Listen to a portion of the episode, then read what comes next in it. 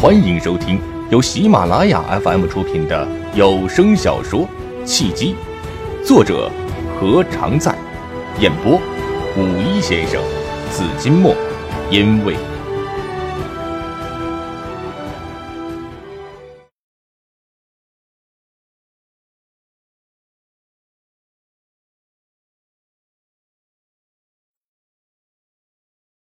第二十章，不欢而散。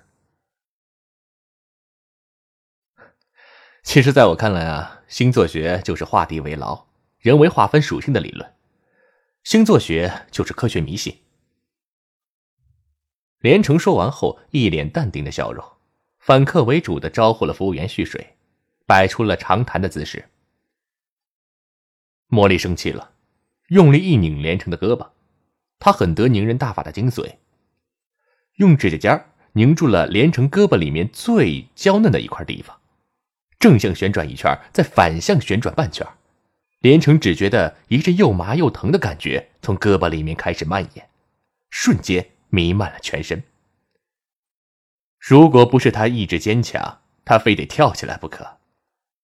真没想到，看上去温良贤淑的茉莉，拧人的时候居然也这么疼，可见女人再温柔也是有刺的呀。茉莉见一丝怒意在苏仙慧的眼中闪过，她暗叫一声糟糕。苏仙慧可是一个个性十足的人，说翻脸就翻脸，丝毫不留情面的。他算是比较了解苏仙慧了，不用说，刚才连城的话触怒了苏仙慧，苏仙慧要发怒了。果然，苏仙慧的脸色迅速阴了下来，她麻利的收拾干净了桌子上的东西，把电脑装进了电脑包，伸手招过了服务员。来记我账上，然后背起了电脑包，冲着连城和茉莉点了一下头，也不告别，居然就这么走了。真走了，苏仙慧的动作太快，连城和茉莉还没有反应过来，他已经到了门外。上了车，一阵发动机的轰鸣过后，他的宝马车划过了一道白色的流影，转眼消失在车流之中。连城和茉莉面面相觑。半天都没有说出一句话，这，这也太有个性了。就算是话不投机半句多，至少也要顾全基本的礼节，说一声再走啊。苏仙慧好歹也是个大公司的 CEO，难道他一点也不通人情世故吗？都怪你，把人气跑了，这下没戏了。你已经被苏仙慧拉进黑名单，再想加他好友。没有可能了，他这个人从来都只给别人一次机会。茉莉气不过了，用力捶打起了连城。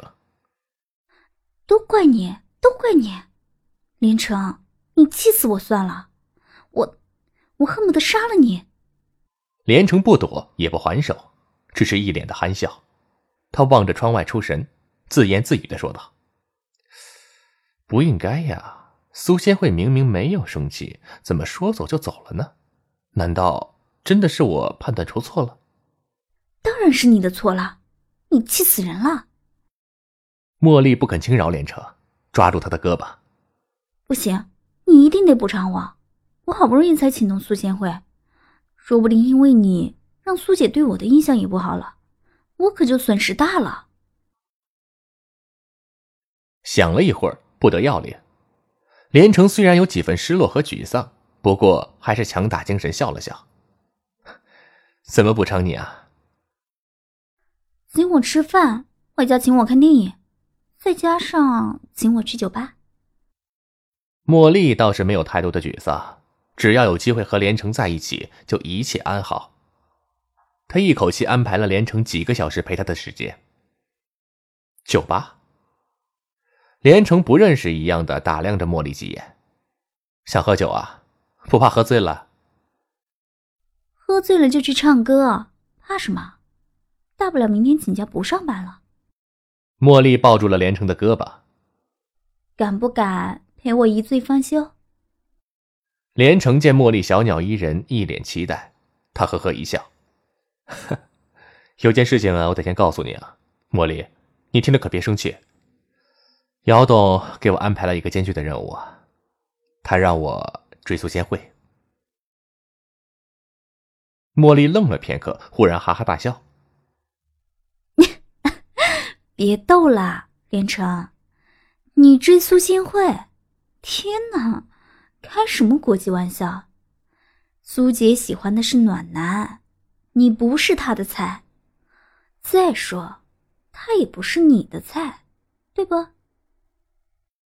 平心而论，本来连城对苏仙慧没感觉的。当然，他和苏仙贵没有真正的接触过，有感觉才怪呢。不过，人和人之间的缘分说来也怪，才第一次见面，才聊了没几句，苏仙慧乖张的个性以及风风火火的性格，还真就激发了连城的征服欲。怪不得段剑几次邀请了苏仙慧被拒之后，依然不肯死心。男人都有占有欲和征服欲，越是得不到的东西，就越是想得到。倒不是连城对苏仙慧一见钟情，而是很想进一步了解苏仙慧的为人，想和苏仙慧成为朋友。苏仙慧的性格虽然怪异，但越有性格的人，一旦认准了朋友之后，就会对朋友越好。要永远相信美好的事情即将发生啊！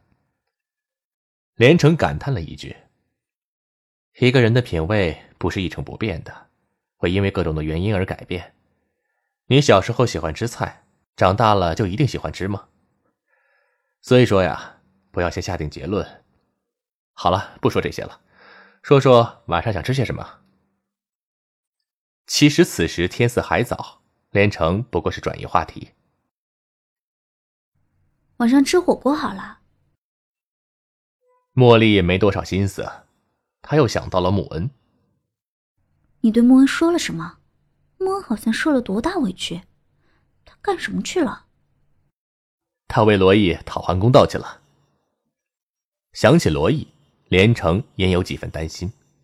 虽然罗毅不肯说，但谁都能看得出来，罗毅吃了亏。冲冠一怒为红颜，冲这一点穆恩也算是个男人。连城简单的说了一下罗毅一见到陈占天就迫不及待倒贴的所作所为。陈占天，我好像听苏姐说过这个名字。茉莉想了想，又记不清了，摇头说道：“罗毅也真是，也不先了解一下，刚见面就敢跟人走，不知道自尊自爱的女孩，被男人当玩物也是自作自受。”话虽然难听了一些，但也是无可争辩的事实。连城也是无话可说，正要和茉莉离开菩提树的时候。有电话打了进来，连城，你在哪里啊？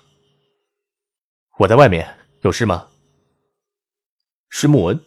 连城听穆恩的声音，气急败坏，知道出事了，连忙问：“怎么样？罗毅没被欺负吧？”“呃，还好没有。那个混蛋想欺负罗毅，罗毅不肯，他就动手打了罗毅。我替罗毅还了回来，现在他也成了无眼青。”穆恩愤愤不平：“妈的，真不是个男人，不敢跟我单打独斗。如果跟我单挑，我不弄死他，我就不姓穆。一群人打我一个，算什么事儿啊？”罗伊现在怎么样啊？穆恩为了罗伊挺身而出，罗伊就算再不喜欢穆恩，也得成他的情。连城不太关心穆恩到底被打的有多惨，他只关心罗毅好点了没有。我正要问你呢。我到了公司以后，他没在，问谁谁也不知道他去哪儿了，打电话也关机。他没跟你在一起啊？穆恩现在也明白上了连城的当，他被连城当枪使了。不过他不后悔，为了罗毅，就算他被打的躺在这床上也值了。嗯，没有，我没有和他在一起，也不知道他去了哪里。如果有他的消息，我再告诉你。连城不等穆恩再说什么，直接挂断了电话，想了想，说道：“晚上陪我去一趟罗毅家吧。”嗯。茉莉听话的点了点头，心里涌动柔情蜜意。连城让自己陪他去罗毅家里，显然当自己是正牌女友了。连城和茉莉走出了菩提树，他不甘心的回头看了刚才的座位一眼。回想起和苏仙慧对话的每一个细节，越想越觉得他的判断是正确的。可是既然正确，为什么苏仙慧说走就走，没有一点回旋的余地？这么一想，他又不那么自信了。难道真的是他判断失误？苏仙慧还是想听星座学有多准的假话？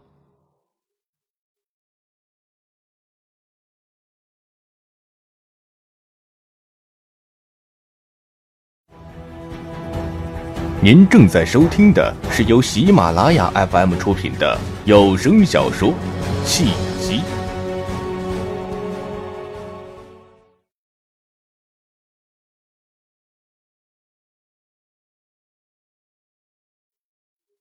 连城并不是不承认失败，也不是不敢面对失败，而是一直在寻找失败的原因。根据他的观察和分析，苏仙慧今天的情绪不高。心情不好的原因多半是因为星座学引起的。虽然他今天依然在手上和脖子上都戴着星座的首饰，但却是和上一次不一样的。他没有不时的抚摸一下，而且偶尔看到手上的星座首饰时，他的眼中就会流露出复杂的目光，有怀疑，有不解，也有失望。正因如此，再结合苏仙慧。以一个 CEO 的身份，急于想完成手头上的工作的迫切，似乎是亡羊补牢的善后，他就由此及彼的大概推测出了什么。当然，推测只是推测，有可能和事实存在着严重的偏差。但从根本上来讲，哪一个人做出的决定，不都是某种意义上的推测吗？应聘到一家公司工作，是推测这家公司有前景，自己会有良好的发展空间。喜欢一个人，想和他结婚，是推测他会爱他一辈子；决定投资一个项目，也是推测这个项目会有广阔的市场前景。工作会有不顺心，婚姻会有失败，项目也会有失利。连城安慰自己说：“就算他对苏仙慧的推测不正确，他还有机会再一次赢得苏仙慧的认可。怕什么？年轻就是最大的资本。”年轻就不应该害怕失败，年轻就可以从头再来。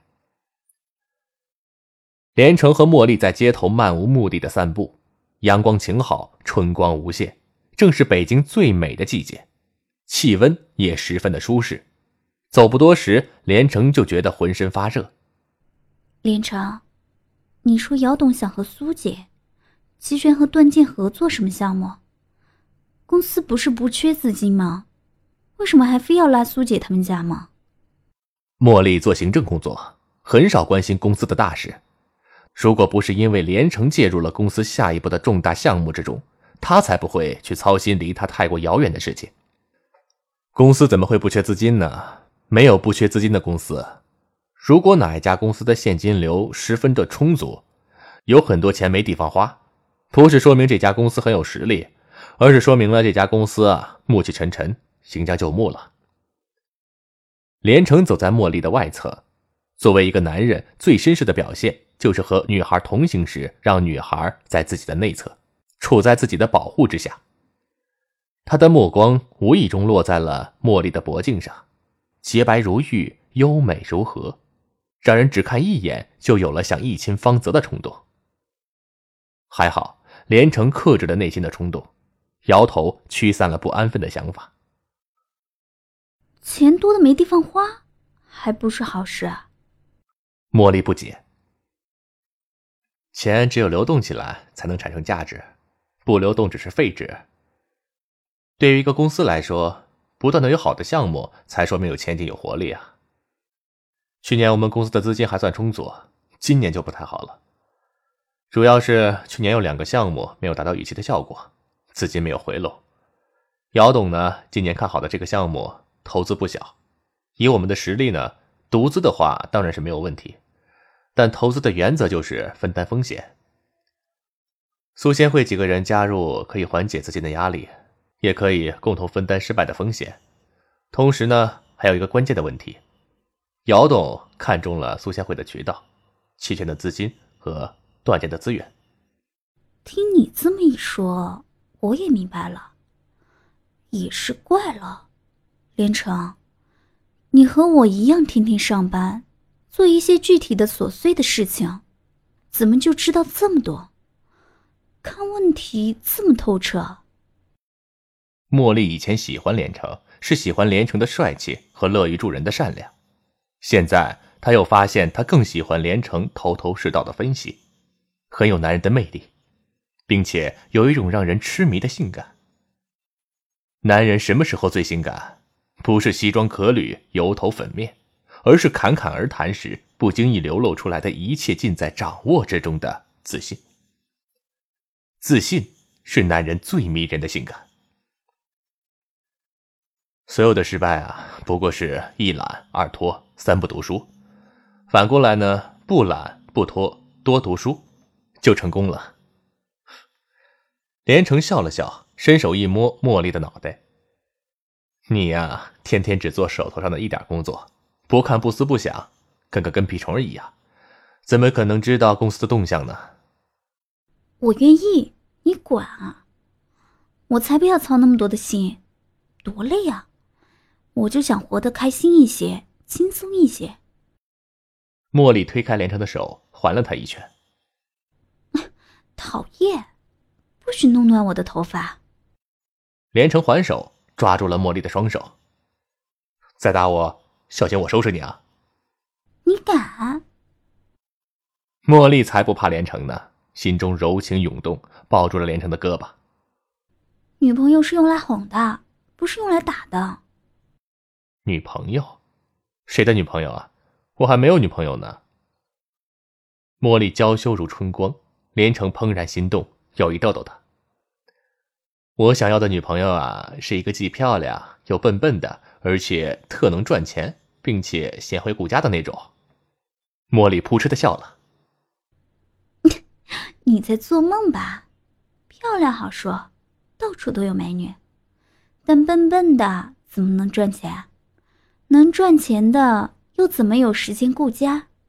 你要找的不是女朋友，而是一个全能型的保姆。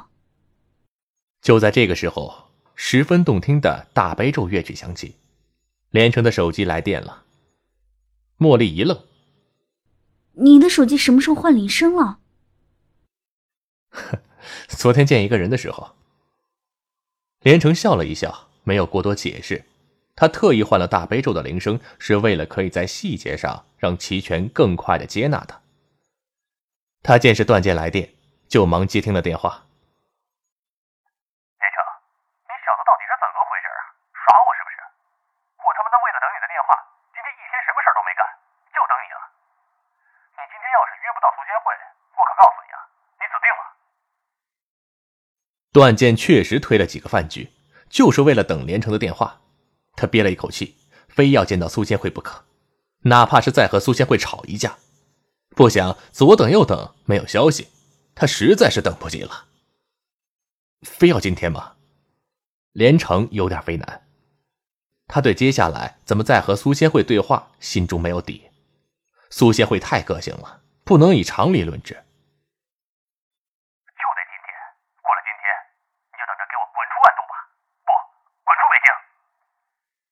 段剑撂下了狠话：“三个小时之内，如果我还没有接到电话，明天一早我会找人替你搬家的。”同样是富二代，人和人的差距怎么就那么大呢？连城无奈的摇了摇头，见茉莉一脸的关切，他勉强笑了笑：“ 没关系，就算今天约不到苏姐，段剑也不敢真的拿我怎么样。安度又不是他的安度。”他不想让我干，我就不干了。北京更不是他的北京，他不想让我待，我就不待了。话是这么说，可是段健这个人听说很坏。茉莉也听说过一些段健的传闻，知道段健不是一个善茬。以前段健喜欢上一个合作公司的一个四川女孩，非要那女孩当他的女朋友，女孩不肯呢，他就以终止合作为条件，要挟公司老总，逼迫女孩喜欢。女孩一怒之下就辞职了，段剑却还是不肯放过那个女孩。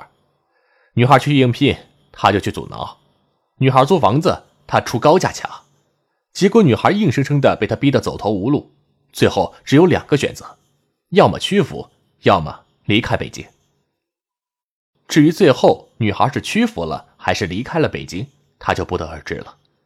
但是知道了段剑睚眦必报的为人，现在段剑非要和连城过不去，连城怕是麻烦大了。要不我再帮你想想办法，约约苏姐。我不信，我一直求她，她不会心软。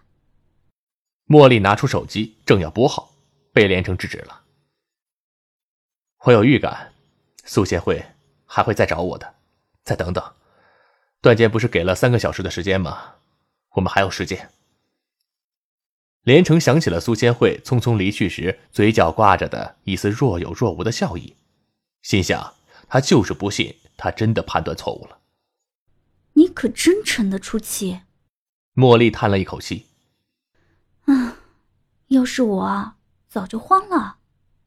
慌也没有用啊，不如不慌。”连城一拉茉莉：“走去南锣鼓巷转转。”你还有心思逛街？茉莉服了连城了，却又只能跟他走。为什么要去南锣鼓巷，不去后海？因为南锣鼓巷离苏仙会的公司近呢。连城拦了一辆出租，和茉莉一起来到了南锣鼓巷。